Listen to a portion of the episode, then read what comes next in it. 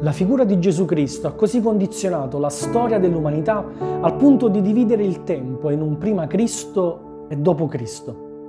Tuttora ci sono ancora tanti che si chiedono chi sia davvero Gesù, se è soltanto un uomo, se è un profeta, se è stato un leader carismatico.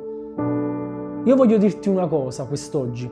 Voglio presentarti Gesù come rispose Pietro nel Vangelo di Luca, al capitolo 9, dicendo tu sei il Cristo di Dio tu sei il Messia, stava dicendo. E il Messia era colui che doveva morire per dare la salvezza al popolo di Dio. Gesù è stato l'agnello di Dio che ha tolto il peccato del mondo. Gesù è colui che ha vissuto una vita senza difetto, senza peccare, completando appieno la legge di Dio per un solo scopo, morire al tuo posto sulla croce perché la giustizia di Dio fosse soddisfatta. E ancora di più Cristo è risuscitato perché oggi è vivente e può essere invocato, può essere conosciuto, anzi lui desidera essere conosciuto da te, vuole rivelarsi a te. E forse ti stai chiedendo come puoi conoscere un essere che secondo te è invisibile. Forse ti stai chiedendo come può un essere che tu reputi invisibile amarti. Beh, Dio ha dimostrato l'amore per te proprio facendosi uomo morendo sulla croce, come abbiamo detto, e vuole farsi conoscere da te attraverso lo studio e la lettura della Bibbia, della parola di Dio. Se non sai come leggerla, se non sai come approcciarti, se non ne hai una copia, contattaci, scrivici, chiamaci, saremo disponibili a spedirtene una.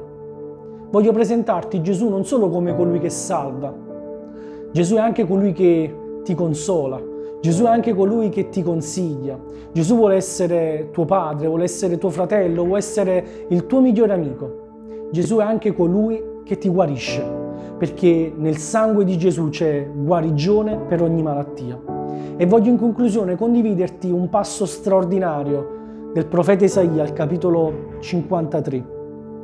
Disprezzato e abbandonato dagli uomini, uomo di dolore, familiare con la sofferenza, pari a colui davanti al quale ciascuno si nasconde la faccia, era spregiato e noi non ne facemmo stima alcuna, sta parlando del Messia di Gesù Cristo. Tuttavia, erano le nostre malattie che egli portava, erano i nostri dolori quelli di cui si era caricato.